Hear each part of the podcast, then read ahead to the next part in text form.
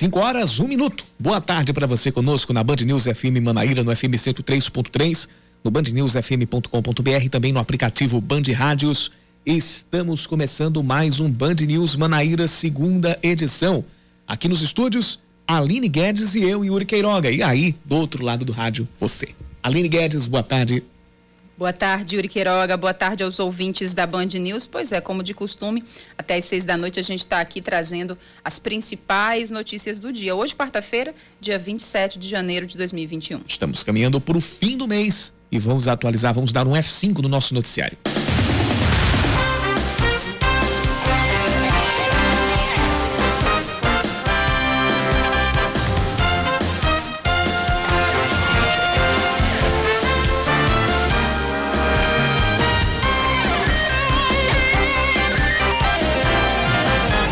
Cidade de João Pessoa vai ter 1.330 doses da vacina Coronavac. É, de, aliás, essa não, essa aqui abre entre 5 e 20, essa aqui eu abri a lauda completamente diferente. Agora sim a gente começa a atualização do noticiário. Não, é isso mesmo. A cidade de João Pessoa vai ter 1.330 doses da vacina Coronavac destinadas a idosos com mais de 80 anos que estejam acamados. Em Campina Grande, o número chega a 790 doses. O detalhamento completo, que está de acordo com a base populacional do Plano Nacional de Imunização, está disponível em uma resolução da Secretaria de Saúde Estadual, divulgada hoje. Segundo o documento, parte da reserva técnica da primeira leva de vacinas, aquela primeira dose que ainda chegou é, no, pa, para o início da campanha de imunização, vai ser utilizada para essa imunização dos idosos. O governo afirma que os dois lotes da Coronavac atenderam aos profissionais mais expostos da linha de frente do combate ao coronavírus. A Secretaria de Saúde de João Pessoa inclui na lista de grupos prioritários para vacinação contra a Covid-19 alguns trabalhadores que não atuam necessariamente na linha de frente.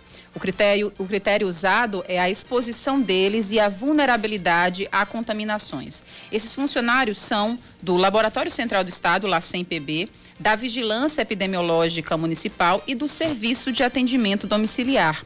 A partir de amanhã e até o dia 2 de fevereiro, com exceção do fim de semana, os funcionários da rede de atenção básica também serão imunizados. Nessa primeira fase, o Ministério da Saúde estima vacinar pelo menos 90% dos grupos elegíveis, chegando a mais de 208 mil pessoas só aqui na capital. O DENIT deve concluir ainda no fim de tarde a obra, desta tarde, a obra no retorno do quilômetro 89 da BR-101, no sentido João Pessoa-Recife. Essa conversão fica perto da Gauchinha, pouco depois do viaduto das Três Lagoas. Com o bloqueio do trecho, a rota alternativa indicada pela Polícia Rodoviária Federal é seguir pela rodovia até o, o contorno do quilômetro 92, perto da Coteminas. Olhando agora pelo mapa da CEMOB, não há indicação de engarrafamento, pelo menos na pista da BR-101 indo para Recife.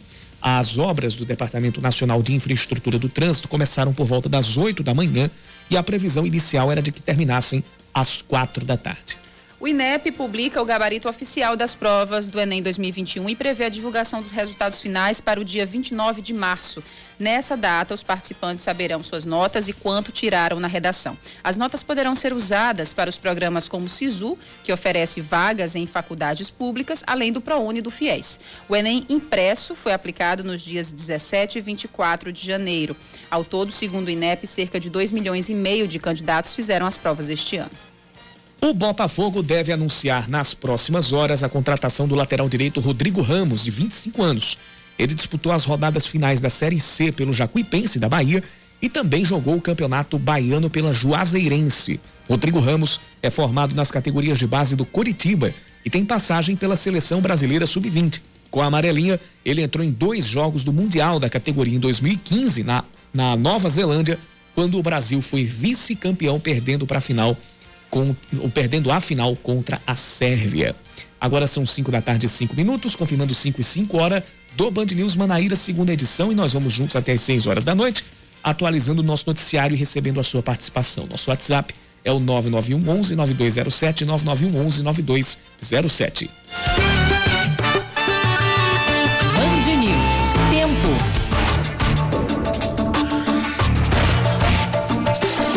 Final de tarde com muitas nuvens, e nuvens carregadas ah, já circundando aqui João Pessoa. Existe a possibilidade de pancadas de chuva agora à noite. A temperatura hoje já chegou a 32 graus, agora faz 29 e à noite os termômetros devem baixar até os 23 graus. Lá em Campina Grande, a gente tem também tempo tempo estável. aberto. Pois é, estável, é, né? Pois é. 27 graus marcam os termômetros nesta, nesse fim de quarta-feira lá em Campina Grande, parcialmente nublado.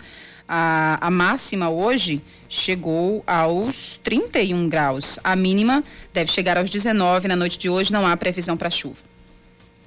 O Estado da Saúde concedeu mais de 30 entrevistas, mais de 30 inserções semanais em veículos de comunicação, para poder estar tá mais perto de você, para que a gente possa sempre estar tá conversando, para que você compreenda coisas que são importantes nesse momento difícil para você poder tomar boas decisões. Esse é o secretário executivo da Saúde aqui da Paraíba, Daniel Beltrame, que está numa live neste momento pelo Instagram para falar sobre vacinas. Vamos ouvir as palavras do Daniel Beltrame. Volta a vivenciar muitos desafios com um crescimento importante de número de casos, com um crescimento importante do número de internações em hospitais.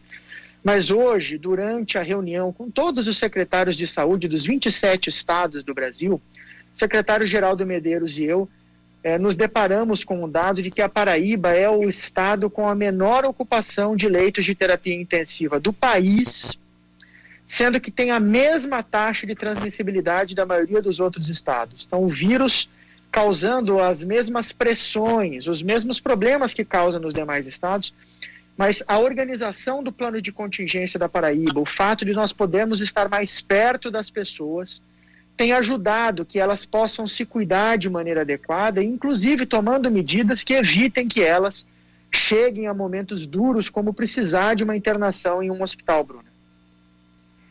Pois é, doutor, falando sobre o início da vacinação aqui no nosso estado, é importante que as pessoas entendam, eu acredito que já está bem claro, né, que essa vacinação vai acontecer em fases, por fases. Nesse primeiro momento, doutor, é, a princípio, né, nesse comecinho da vacinação, quais são, de fato, esses grupos prioritários? A quem, aquele, que, que tipo de pessoas são essas que vão receber prioritariamente essas doses, essas primeiras doses e até se o senhor puder passar esse dado para a gente, quantas doses até o momento o nosso estado recebeu?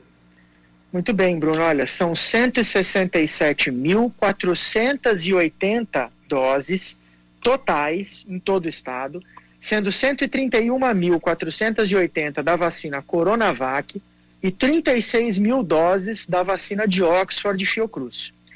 Nós vamos trabalhar, como já estamos trabalhando, alcançando primeiro os profissionais de saúde, em especial aqueles das linhas de frente, que estão enfrentando o vírus bem de perto, nos hospitais, nas enfermarias, nas unidades de terapia intensiva e nos prontos-socorros.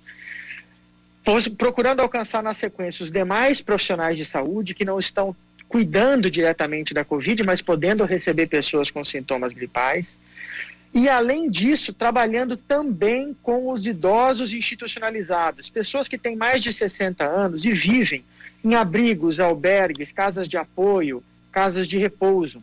Cidades como João Pessoa, por exemplo, conseguiu completar no dia de ontem a vacinação de todos os idosos em casas de repouso, em abrigos. Essa informação é uma informação muito, muito, muito importante. Além destes idosos, os portadores de necessidades especiais também sendo vacinados quando eles moram, residem em instituições de apoio. Para além disso, a população indígena que reside em territórios uh, das populações originais, territórios delimitados pela FUNAI, que são alcançados pelas políticas nacionais de saúde indígena. A Paraíba, em função do altíssimo risco em que as, os idosos mais idosos, aqueles com 80 anos ou mais, estão submetidos, eles infelizmente têm uma mortalidade 13 vezes maior do que a mortalidade geral em todo o estado pela Covid.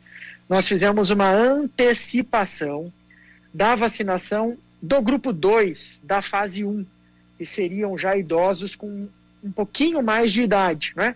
Então, neste sentido, os 80 anos ou mais, pessoas acamadas em especial, ou aquelas que tenham tido acidente vascular cerebral, infarto agudo do miocárdio, ou ainda aquelas pessoas com 80 anos que sejam obesas, hipertensas ou diabéticas, nesta sequência também vão começar a convidar a ser vacinadas.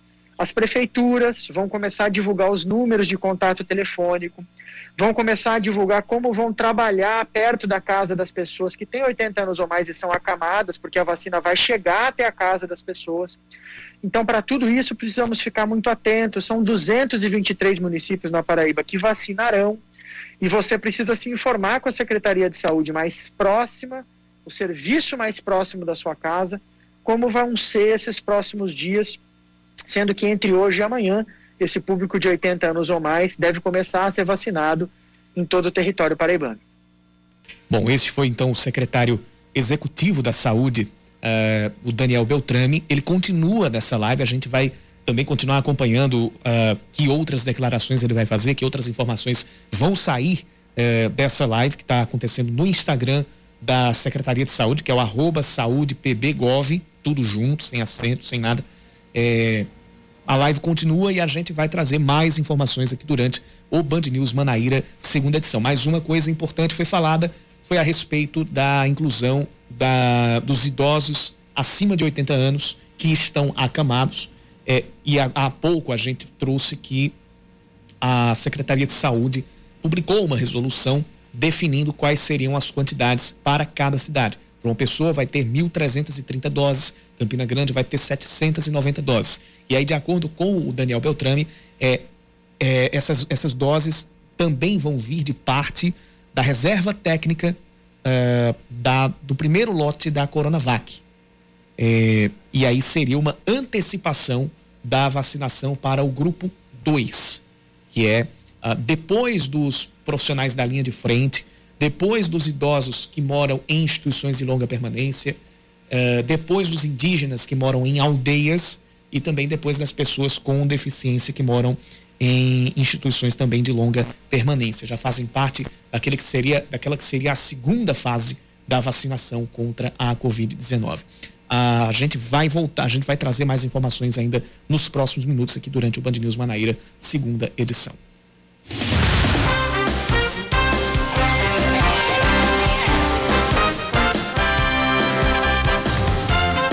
falando sobre Covid, Uri, ontem nós atingimos uma marca muito triste. Ultrapassamos 4 mil mortes pelo coronavírus aqui na Paraíba. Leandro Oliveira traz mais detalhes. Mais que um número. São 4 mil pessoas que deixam um espaço significativo em famílias e amigos. Nesta semana, a Paraíba alcançou essa marca de mortes pela pandemia da Covid-19. Para se ter uma ideia real da dimensão, aqui no estado dos 223 municípios, 44 têm menos de 4 mil habitantes. Ou seja, é como se uma dessas cidades deixasse de existir. O técnico em informática Arnaldo Costa perdeu a mãe na semana passada. Dona Maria tinha 70 anos, foi internada no Hospital Pedro I, referência para o tratamento do coronavírus na Rainha da Borborema. Porém, não resistiu à luta e morreu exatamente no dia que a vacina chegou ao município. Muita gente acha que não é, é brincadeira. Então, a doença, ela realmente, ela é invisível. Você quando se dá conta que foi o caso de mãe, mãe estava morrendo aos poucos e que a gente não não tinha a menor noção que de fato estava acontecendo com a mãe, porque ela não, não expressava de fato os sintomas mais comuns, que é febre, mãe não teve febre, não teve dor de cabeça, não havia perdido olfato e paladar. A questão que marcou foi o fato da tosse. Essa tosse de mãe que surgiu na sexta-feira. Então, o que eu digo a todo mundo é que, gente, se cuidem. A doença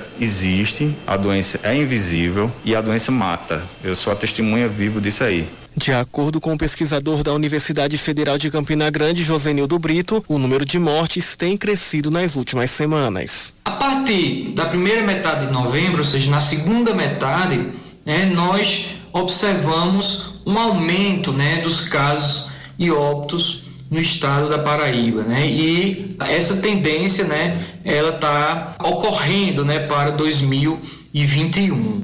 E as estimativas para as próximas semanas não são animadoras. Se a gente comparar os meses de janeiro e, e dezembro, né, Campina Grande teve um aumento de 53% no número de casos, ou seja, passou de 1.002 casos em dezembro para 1.534 casos em janeiro, sem a gente terminar, finalizar o mês de janeiro. Né? Já nos óbitos, Campina Grande apresentou em dezembro 30 óbitos e em janeiro né, já, já vem apresentando aí um registro de 57 óbitos, ou seja, um aumento de 90%. Para que casos assim deixem de existir ou pelo menos diminuam, segundo a diretora regional de infectologia do Sistema Apivida, Silva Fonseca, é necessário que cada pessoa continue seguindo os protocolos de segurança. Você não deve deixar de usar a máscara, porque para combater a Covid nós precisamos de máscara, álcool gel e precisamos também das vacinas. Até que todo mundo esteja imunizado,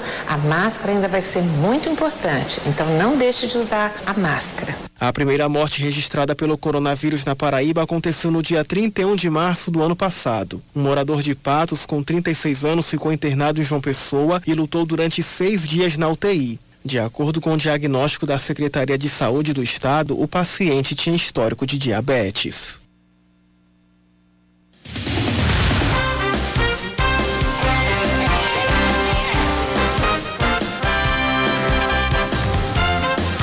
Os números foram atualizados agora à tarde pela Secretaria de Saúde do Estado. A gente tem 1.213 novos casos da Covid-19 nas últimas 24 horas. E entre estes novos casos, 73 são de pacientes hospitalizados.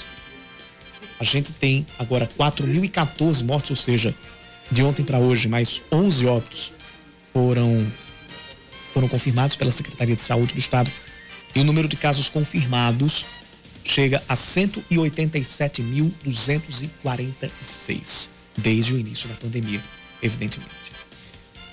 5 e 18, a Prefeitura de João Pessoa definiu novos grupos de profissionais da saúde e de profissionais que não atendem necessariamente na linha de frente do combate à Covid-19 ah, para vacinação, para prioridade para vacinação aqui em João Pessoa durante esta semana. A gente vai falar sobre este cronograma a partir de agora com o chefe da seção de imunização da Prefeitura de João Pessoa, Fernando Virgulino, que já está conosco aqui é, é, por linha, aqui por telefone.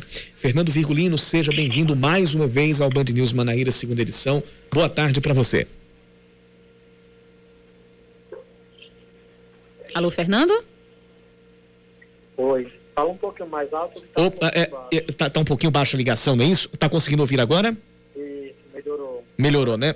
Bom, pois bem, seja bem-vindo, Fernando Virgulino. Já começo uh, lhe perguntando o seguinte: uh, essas, essas, qual, qual foi o critério entre os funcionários, eh, por exemplo, do LACEN, da Vigilância Epidemiológica, para definir quem vai ter prioridade e quem não vai ter?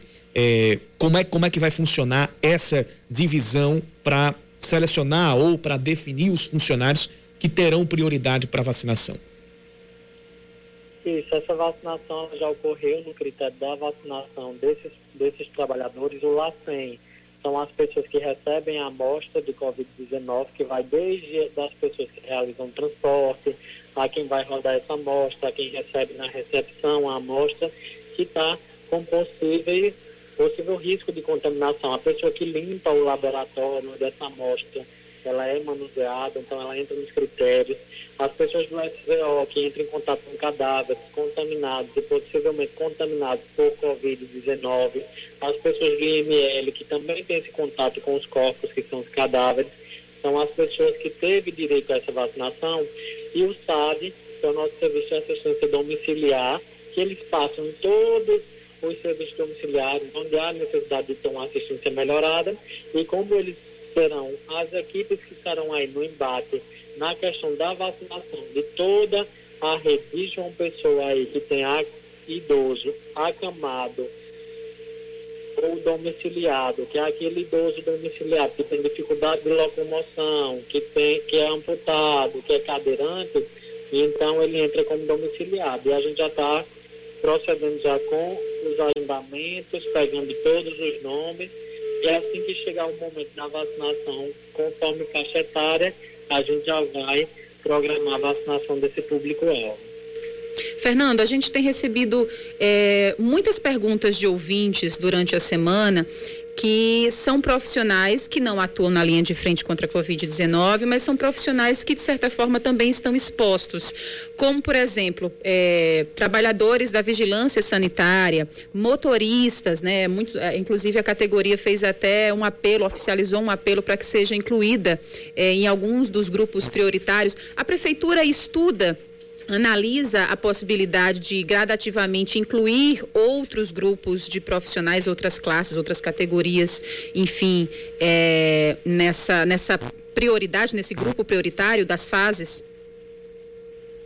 Isso, como a gente colocou aí, a gente vem estudando todas essas fases. Quando a gente colocou a parte do laço municipal, a gente colocou todos os envolvidos nesse processo aí de coleta, de transporte de coleta. Assim também a vigilância sanitária, ela também está sendo estudada, porque a vigilância sanitária hoje que tem contato com a parte de é, com uma exposição maior é a vigilância sanitária que está relacionada à inspeção hospitalar. Então, todo aquilo que está relacionado à inspeção hospitalar, ele teria direito e a gente já está verificando aí esse contato de nomes. Aí eu já tive reunião hoje com o pessoal da vigilância sanitária da Gevisa, eles vieram por aqui e também nós já temos a lista do município. Só que a gente tem esses critérios tipo, de colocar essa vacinação em atuação. Por exemplo, eu conversei hoje com, com o responsável da vigilância sanitária estadual e como até o momento eles não têm nenhuma inspeção para ser realizada, então a gente consegue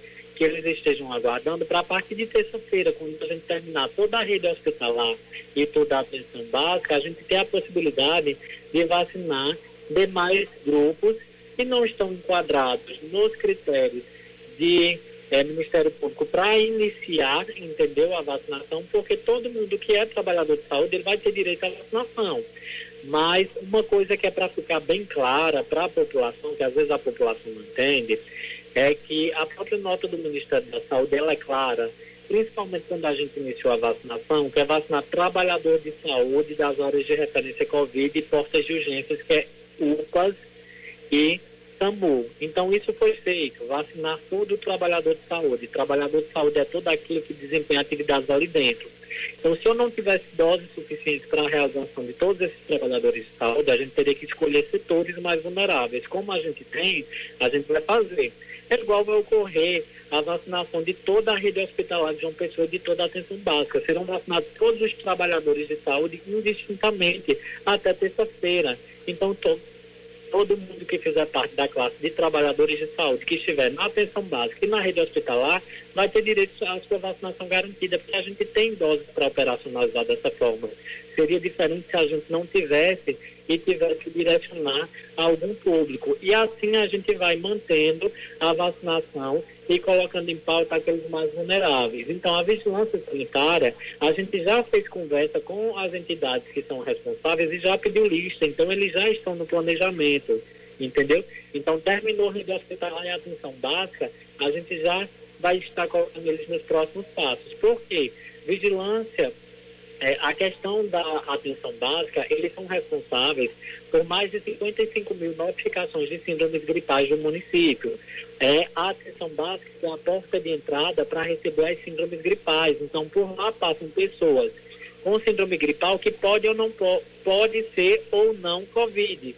Então, existe todo um estudo é, epidemiológico antes de se tomar as decisões. Essas decisões elas são pautadas nos manuais do Ministério da Saúde, no informe técnico de campanha, no plano operacional nacional e também num comitê Covid que a gente tem institucionalizado aqui no município de João Pessoa, que é composto por médico infectologista, por enfermeiros, médico de saúde e comunidade. Então, a gente tem todo esse aporte técnico nas decisões que são tomadas com respaldo nas indicações do Ministério da Saúde. Virgulino, a, a vacina que vai ser aplicada amanhã já para a rede de atenção básica, a partir de amanhã, é, já é a vacina da, da Oxford AstraZeneca ou ainda é, do segundo lote da Coronavac? Isso, a, a, vacinação, como a gente tem dos dois lotes, a gente colocou na atenção básica a vacinação do Butantan, que é a Coronavac, e a vacina de Oxford ela vai ser administrada na rede hospitalar. Então, toda a rede hospitalar vai ser administrada com Oxford, e daí quando a gente terminar toda a rede hospitalar de atenção básica, a gente vai estar olhando aí outros serviços que são tão vulneráveis quanto, quanto para também estar atendendo esses trabalhadores de saúde que ali fazem parte desses serviços para que estejam tranquilizados e protegidos com relação à vacinação. Nosso intuito é operacionalizar uma vacinação de forma tranquila, com qualidade, onde a gente possa atender o maior número de trabalhadores que estão expostos. Então, é nesse intuito que o município tem trabalhado, ofertando vacinação com base nos critérios colocados pelo Ministério da Saúde. E a, a população, às vezes, ela confunde que o trabalhador de saúde, que é quem está na recepção, que recepciona, entendeu? A pessoa que chega nesse ambiente, eles, a população às vezes não entende que ele tem direito à vacinação, acha que é só profissional de saúde, mas o termo colocado pelo Ministério é trabalhador de saúde, porque ele já pensa de forma de um todo, que são todas as pessoas que estão ali dentro. Então é dessa forma que a vacinação vai seguir aqui no município de João Pessoa, vacinando todos os trabalhadores de saúde da atenção básica e da rede hospitalar. Nesses próximos dias, até terça-feira, a gente vai ter terminado toda a rede hospitalar e toda a rede de atenção básica do município de João Pessoa. E a respeito dos idosos acamados, a, a, a gente acabou de, de, de, ouvir por parte do Estado né, a palavra do, do, do, secretário executivo de saúde, Daniel Beltrame, falando sobre, sobre a vacinação, que seria uma antecipação do chamado grupo 2. É, tem muita gente pergunta é, sobre como é que as pessoas que se enquadram nesse grupo prioritário podem solicitar essa imunização? Pode ser por telefone, por qual outro canal? E quando é que deve começar essa imunização para os idosos acima de 80 anos que já estão acamados? Pronto. Aqui no município de João Pessoa, desde que começou a campanha, a gente já começou também a fazer uma campanha solicitando aquelas pessoas que tinham idoso acamado em casa, que idoso é acima de 60 anos, que já iniciassem a dar essas informações, porque no momento que o Ministério sinalizasse que um público-alvo a partir de certa idade seria contemplado, a gente já teria esses dados. Então, o banco de dados da gente, a gente pede que a população que tenha idoso acamado dentro de casa acima de 60 anos, ou idoso domiciliado, que é aquele que tem dificuldade de locomoção, que, é, que ele tem que ele não tem um membro, que ele é cadeirante, que ele tem dificuldade de se locomover porque ele teve um AVC grave. Então, diante desse contexto, a gente já solicita que as pessoas entrem em contato para que a gente possa proceder à vacinação conforme a faixa etária. Agora, nesse momento, a indicação é para aquele acamado acima de 80 anos de idade. Então, todo acamado acima de 80 anos de idade terá sua vacinação garantida em casa. E a forma de agendamento vai ser ou buscar a equipe de saúde da família do território, se ele tiver algum familiar que tenha condições de buscar. Caso não, pode estar ligando no número 3214-7149. Esse é o número do SAD daqui de uma pessoa, 3214-7149. Pensando nas possibilidades de procura é, por essa vacina e que pode sim haver pessoas que estão ligando e possa ter essa linha congestionada para evitar que isso ocorra, o município já está trabalhando numa central de atendimento só para vacinação voltada a esse público. E até sexta-feira a gente vai estar passando aí a toda a população para que as pessoas possam já estar ligando e dando os nomes. Inicialmente, o número já contemplado para que as pessoas já possam estar passando as informações é o 3214-7149. Só repetindo o telefone, 3214 7149. 3214 7149 é o número disponibilizado pela Secretaria de Saúde do município de João Pessoa. Pois bem, conversamos aqui na Band News FM Manaíra com o chefe do setor de imunização do município de João Pessoa, Fernando Virgulino. Mais uma vez, muito obrigado pelas informações, pela presença aqui no nosso jornal e bom trabalho. Obrigado. São cinco e meia em ponto, nós voltamos já.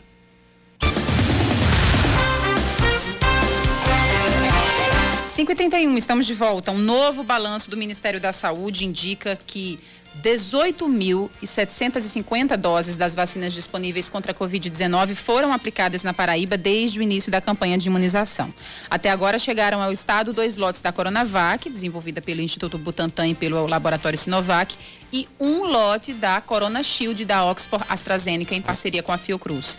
Com o número atual, a Paraíba é o sexto estado que mais vacinou no Brasil até agora, atrás do Paraná, Rio Grande do Sul, Maranhão, Minas Gerais e Bahia. O Nordeste, com mais de 105 mil doses, foi a região que mais aplicou vacinas por enquanto. A arrecadação de impostos em 2020 superou a receita em 2019 na Paraíba, conforme dados da Secretaria da Fazenda Estadual. No ano retrasado, o valor bruto com tributos chegou a 559 milhões de reais. Já no ano passado, a cota subiu para 661 milhões e 500 mil reais, mais de 100 milhões a mais que em 2019, o que representa uma alta de 18,34%. A arrecadação é com os seguintes impostos: ICMS, IPVA e ITCD. Em comparação com o mês de novembro, a alta da arrecadação em dezembro foi de 8,31%. O governo do estado libera, ainda em fase de testes, o abastecimento de água no canal Acauã Araçagi a partir do lote 1, na cidade de Itatuba. O local fica próximo da barragem de Acauã. O projeto de abastecimento a partir do açude até o Brejo Paraibano faz parte da chamada vertente litorânea e tem mais de 130 quilômetros em canais. O sistema foi projetado para trabalhar totalmente por gravidade e transportar vazões que variam de 10 metros cúbicos por segundo no trecho inicial a 2 metros cúbicos e meio por segundo no trecho final. Amanhã em sexta, o Detran vai leiloar 778 carros e motos que foram apreendidos por causa de infrações de trânsito. Esse vai ser o primeiro leilão de veículos removidos para depósitos do órgão em 2021. De acordo com o edital, o leilão vai ser exclusivamente online e de responsabilidade do, leiloeiro Barradas e Queiroz. Para participar, basta acessar o site barradasequeiroz.com.br, tudo junto, sem acento, sem hífen nem nada, realizar o cadastro e ofertar os lances que não podem ser menores que os valores iniciais. O Nacional de Patos anuncia o sétimo reforço para a temporada 2021 e traz o volante Fernando Pires, vice-campeão da Copa do Nordeste pelo Campinense em 2016. No ano passado, o jogador defendeu o Central de Caruaru em 12 partidas da Série D do Brasileirão e ainda passou pelo Asa de Arapiraca e pelo Brasiliense. Fernando Pires se junta ao goleiro Martins, o zagueiro Anderson, o também volante colombiano Sérgio Villarreal, o meia Emercino e os atacantes Joboy e Thiago Brito. O Nacional será comandado pelo técnico Varley, ex-atacante e ex-gerente de futebol do Botafogo.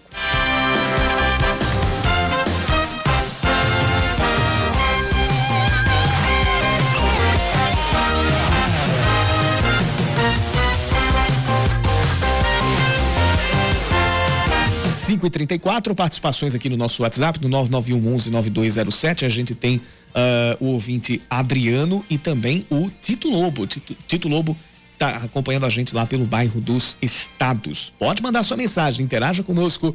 Nosso WhatsApp está sempre aberto: 991 11 9207 991 11 9207.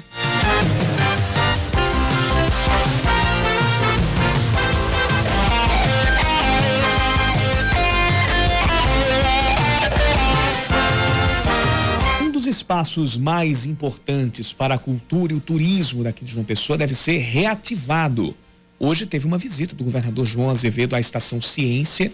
Lá ele disse que o local está abandonado e que para recuperar a estrutura, uma parceria vai ser feita com a prefeitura de João Pessoa, que vai ampliar os serviços também para reestruturar a barreira do Cabo Branco, que sofre processo de erosão e que já desde a metade da gestão, da, da segunda gestão de Luciano Cartacho, a gente tem a, as questões a respeito da realização das obras, a, a aceleração ali da erosão, inclusive é, já chegando até mais perto da, da via pública por lá, que agora é só via para pedestres, não é mais via para veículos, uhum. e da, da própria área que pertence à Estação Ciência.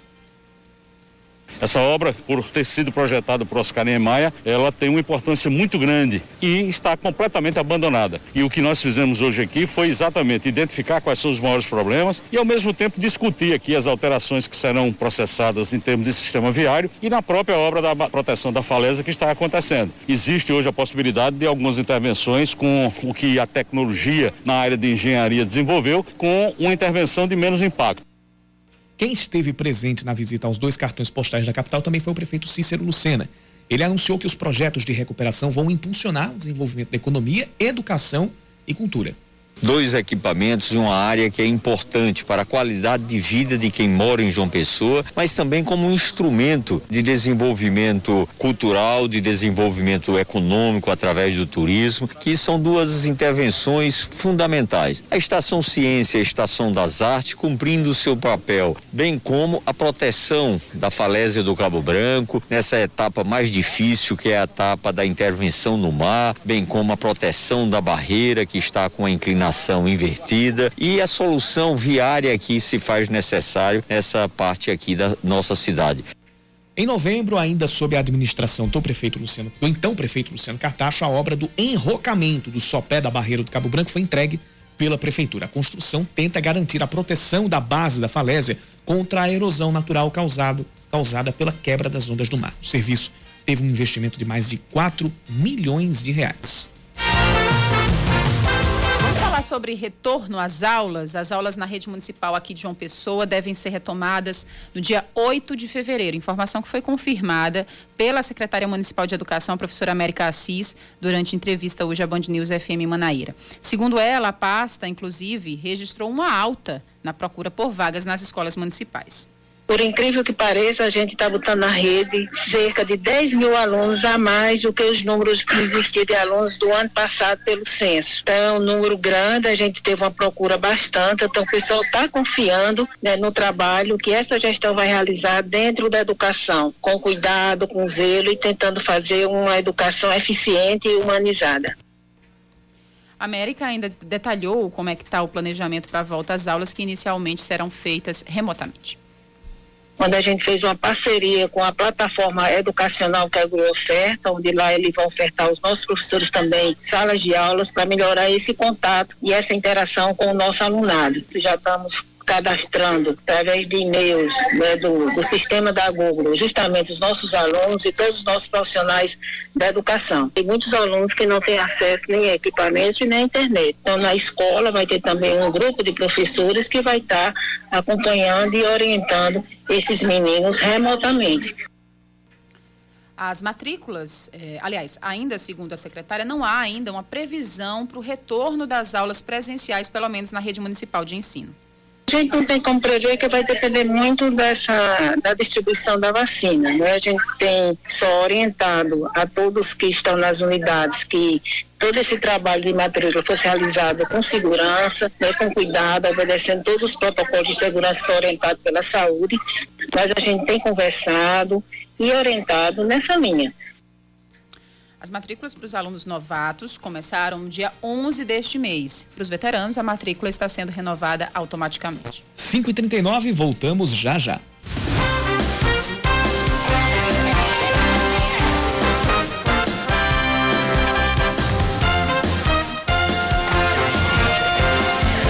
Cinco horas 42 minutos. Uma reunião marcada para amanhã à tarde deve discutir o acesso a medicamentos e o tratamento de pessoas com doenças raras aqui na Paraíba.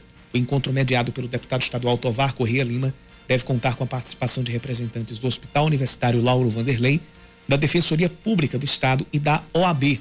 Uma das intenções é montar uma força-tarefa para analisar e ajudar nas ações judiciais que tratam sobre o acesso à medicação para essas pessoas. Também vai ser discutida a possibilidade de uma audiência com o Tribunal de Justiça para organizar um mutirão para analisar esse processo. Já não vem sem tempo essa pauta já, já, não era, já não era sem tempo. E não somente isso, mas demandas, por exemplo, de acesso a medicamentos a pessoas que não, não tenham doenças raras, mas cujo preço dos medicamentos seja completamente Absurdo. inacessível. Ah, inacessível. É. E, Yuri, essas pessoas entram na justiça e ficam meses, anos, anos esperando por uma resposta, tá entendendo? e às vezes a resposta não vem. A resposta não vem, a pessoa acaba falecendo da doença, né? Sem, não consegue ter o tratamento adequado. Enfim, é como você falou, né? Sem, já, já veio sem tempo, cê né? Lembra, Era acontecer há muito tempo. Você lembra que uma vez a gente recebeu aqui no, no, no, no Band News Manaíra, segunda edição, a, a Isabela Cavalcante para falar a respeito, sobre, a respeito da AMI. Isso. Né? É, então, é, não, não, não tô falando somente desse caso, mas para abranger mais a, o leque, é, eu acho que esse passo que vai ser dado amanhã, ele tem que ser o primeiro e o exemplo para várias outras demandas. para a gente falar a respeito de doenças raras e para qualquer tipo de tratamento onde o preço do medicamento seja exorbitante. Né? Porque aí não é nem, não é nem culpa do, do, do laboratório que produz, não é nem culpa de quem fornece esse medicamento, mas é porque é preciso adequar a necessidade e fazer com que o Estado tenha o seu papel de realmente prover a qualidade de vida das pessoas que nele moram. A Prefeitura de Cabedelo convoca os candidatos aprovados no concurso público para os cargos de professor de educação básica 1 e 2. O edital com as regras foi publicado no semanário oficial do município ontem. De acordo com o edital, os aprovados deverão comparecer no período de 3 a 12 de fevereiro no auditório da Secretaria de Educação para apresentar seus documentos. Quem não fizer isso perderá o direito à vaga e será convocado então um outro candidato aprovado, respeitada a ordem de classificação. Quer uma boa notícia? Quero sim, por favor. Um filme Bacurau é indicado como um dos melhores filmes internacionais do Spirit Awards, principal premiação do cinema independente dos Estados Unidos. A produção, que foi dirigida por Kleber Mendonça Filho e por Juliano, Juliano Dornelles, concorre com produções da Índia, da Costa do Marfim, de Bósnia e Herzegovina e também da Hungria. só não consigo falar o nome dos, desses filmes, principalmente da Hungria e da, de Bósnia Olha, é. olha, quando Yuri não consegue falar, que é a pessoa que mais fala, o maior poliglota da Band News. Me... é porque o negócio aqui eu tô vendo é é, é, é hieróglifo, né? Não, não, tem como não. Normalmente esse evento acontecia um antes do Oscar, um, um, dia antes do Oscar. Neste ano vai ser no dia 22 de abril, o Oscar vai ser no dia 25, ou seja, três dias depois da premiação do Spirit Awards. Os ex-jogadores Pepe, Lima, Mingalvio, Clodoaldo e Edu vão assistir a final da Libertadores direto do Maracanã entre Palmeiras e Santos. Eles são ídolos do Peixe e realizaram testes de Covid-19 e estão em isolamento. Vão permanecer em isolamento até o próximo sábado. Todos, ou a grande maioria, e aí principalmente Pepe e Mingalvio, contemporâneos de Pelé. Inclusive, Milton Neves, quando vai falar com André Coutinho, só chama de André Coutinho, Pelé e Pepe. Que emoção. Sábado, 5 da tarde, transmissão da Band News FM Manaíra e toda a rede Band News FM, com a narração de Marcelo Duó, as reportagens do Arthur Covre, toda a equipe de esportes da Band News FM em São Paulo e no Rio de Janeiro vai transmitir direto do Maracanã, Palmeiras e Santos. Grande final da Taça Libertadores da América. Transmissão começa às quatro da tarde, a bola rola às cinco e você acompanha aqui na Band News FM Manaíra.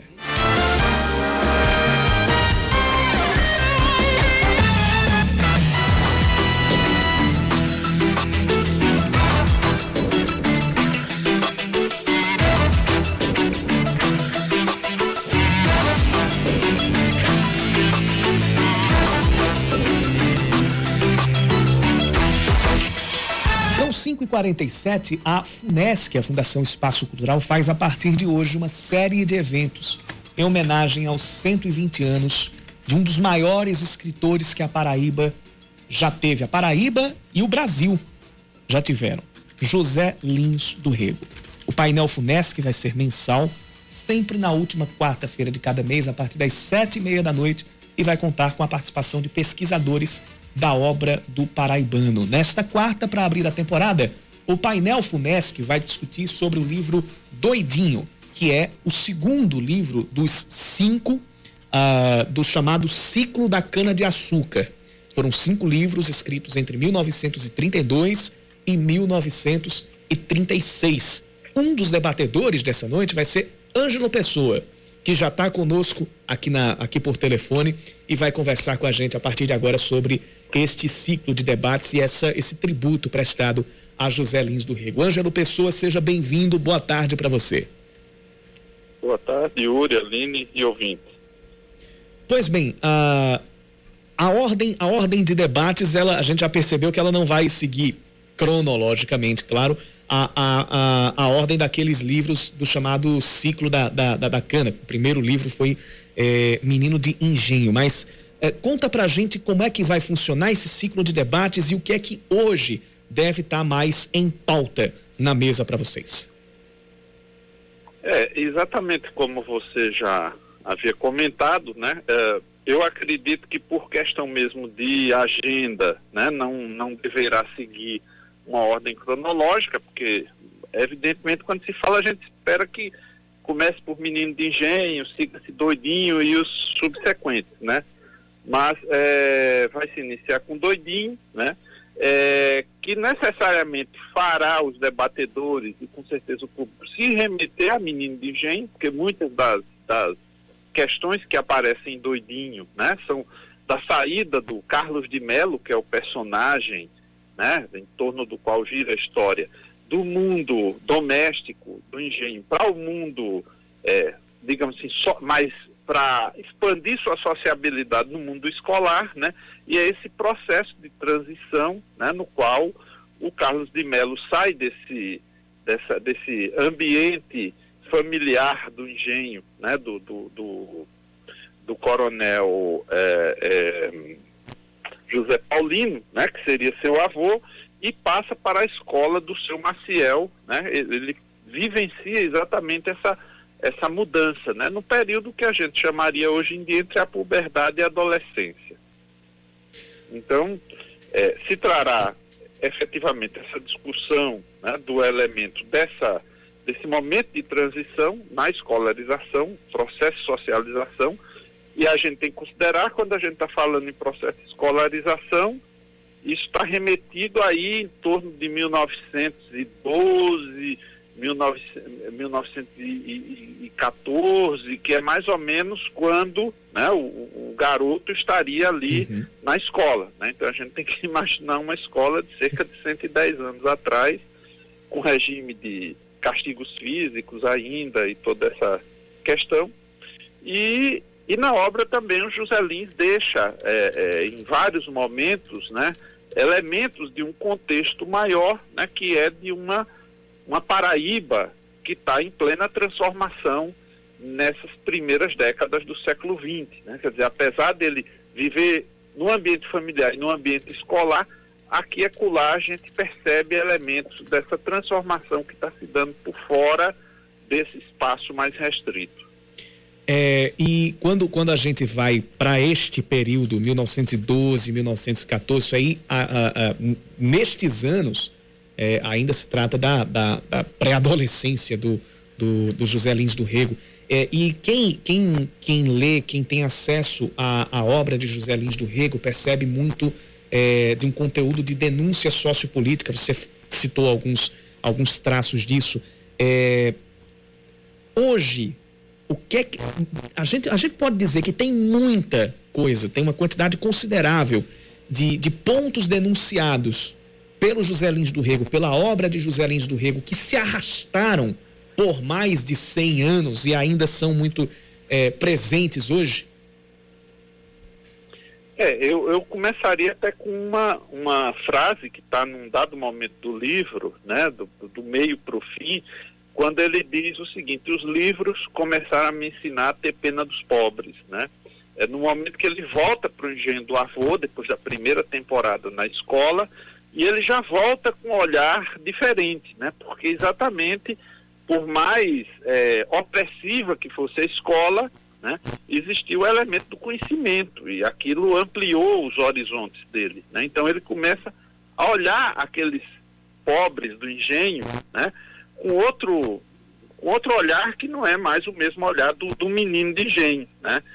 E com certeza, né, quer dizer, o, o período do que a gente chamaria de Primeira República, né, grosso modo, popularizou-se como, eh, se gostava de depreciativamente, República Velha, né, que é um período que, que, que assim, cronologicamente se estenderia de 1989, 1889 até 1930, nessa Primeira República, é um período de transformações intensas no Brasil, né, de, de, de, de um processo de é, grande transferência de população rural para o meio urbano, de um princípio de industrialização, de debates que estão colocados no meio intelectual acerca da questão do clima, da raça, né, que isso aí, é, segundo os critérios do que era considerado ciência naquela época, significaria um atraso para o país, né? Então havia um forte tom racista e que a gente percebe é, ali na obra de José Lins do Rego rasgos, não do próprio autor, mas enfim, mas do que era usual se pensar e se falar naquele momento. Né? Então, é, diante da sua pergunta, eu, eu creio que, que sim, há elementos de longa duração presentes na sociedade brasileira, profundamente arraigados, que vêm do pós-escravidão, que, que ainda é uma hipoteca que a sociedade brasileira não acabou de pagar, né? e, e, e parece não, não tensionar pagar tão cedo, né? e que continua se arrastando né? em termos de violência urbana, uh, discriminações, o Brasil é um país onde tem um, um grande violência contra jovens afrodescendentes e tal. Tudo isso está nesse pano de fundo, né? Quer dizer, se a gente andar de lado um pouco, pensar no que acontece com o moleque Ricardo, né? Que, que quer dizer, caminharia meio paralelo ao doidinho, a gente vê esse outro lado da moeda. Moleque Ricardo, que é a quarta obra do ciclo da, da cana-de-açúcar, escrita em 1935, que antecede justamente um dos livros mais conhecidos de José Lins do Rego, que é Usina Aline. Professor, só para a gente encerrar, é, essa semana é, um influenciador digital muito conhecido no Twitter, o Felipe Neto, ele fez uma postagem no Twitter dizendo o seguinte: eu queria o seu posicionamento, já que a gente está iniciando toda essa campanha, né, de ações aqui pelo governo do estado. É, do, dos 120 anos do, do José Lins do Rico. O Felipe Neto publicou o seguinte: forçar adolescentes a lerem romantismo e realismo brasileiro é um desserviço das escolas para a literatura. E aí ele cita Álvares de Azevedo e Machado de Assis. Ele diz que os dois não são para adolescentes e forçar isso gera jovens que acham literatura um saco. Lógico que essa postagem é, foi uma polêmica imensa, né? A gente teve muita gente comentando, inclusive é, professores, doutores em literatura, jovens também, dos dois lados, né, teve quem defendesse, teve quem abominasse esse tipo de declaração. E aí eu queria o seu posicionamento, professor, porque o José Lins do Rego, ele faz parte é, do, do romance regionalista, né? É, então, você acha que, de fato, é, um livro como o do, o, os livros do José Lins, do ciclo da cana-de-açúcar, apesar de tratarem desse universo, né, desde a infância, passando pela puberdade até a juventude é, do protagonista, eles é, são para jovens, né? Os adolescentes, os jovens conseguem ler uma obra de José Lins do Rego, é palatável? Olha, eu posso tentar falar até um pouco de memória, né? Que quando eu fui aluno do Colégio Pio X aqui, no século passado, na década de 80, né? Eu me lembro de uma é isso, época professor? que colocou, é, do século passado, né?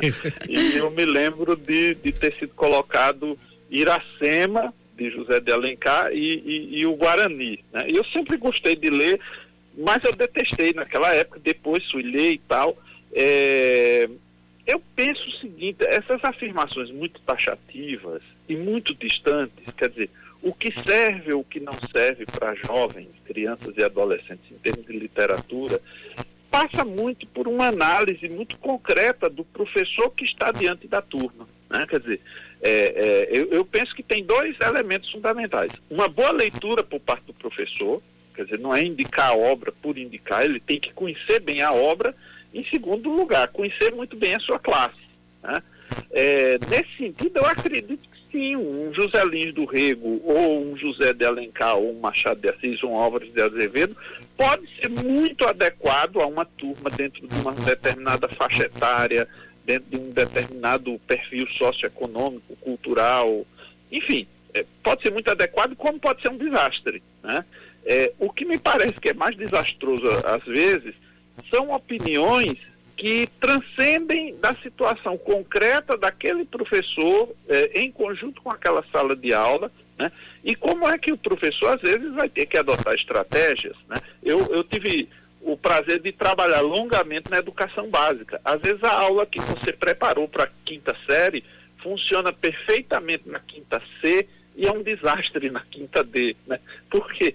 Porque aí é, depende exatamente da, da, da, capacidade que o professor tem que ter de, de, de fazer as devidas é, avaliações da situação concreta de sua turma. Veja, vou dar um exemplo. Né? Quer dizer, o, o, o, o personagem doidinho, o pai é louco e aparece dois outros alunos na escola cujos pais, né, é, é, é o Heitor, né, que o pai é louco e tem um outro agora que me escapa, e é, a, a, situação da loucura aparece. Né? Ora, eu não tenho como saber arbitrariamente se numa sala X de uma é, de um sétimo ano ou de um oitavo ano, uhum. tem um aluno com um pai ou a mãe com problemas psiquiátricos e qual é o tipo de impacto que aquela questão teria em relação àquele aluno e como isso se colocaria no plano das relações da sala de aula. Sim, né? sim. Então, assim, é, eu acho que arbitrariamente é, dizer que Machado é, é, é, é um serviço ou um desserviço, né? deveria passar, antes de mais nada, por um trabalho muito efetivo de planejamento da escola, dos docentes, e de saber efetivamente, quer dizer, se você coloca Machado de maneira indevida uhum, para alunos, né, é, pode ser que eles acabem detectando Machado e se afastando da leitura. Uhum. Se você colocar de uma maneira muito. É, com uma estratégia didática pedagógica muito bem alicerçada, é, você pode ganhar o aluno para a literatura. Né? Então, eu acho que é uma faca de dois gumes aí. Sim, sim.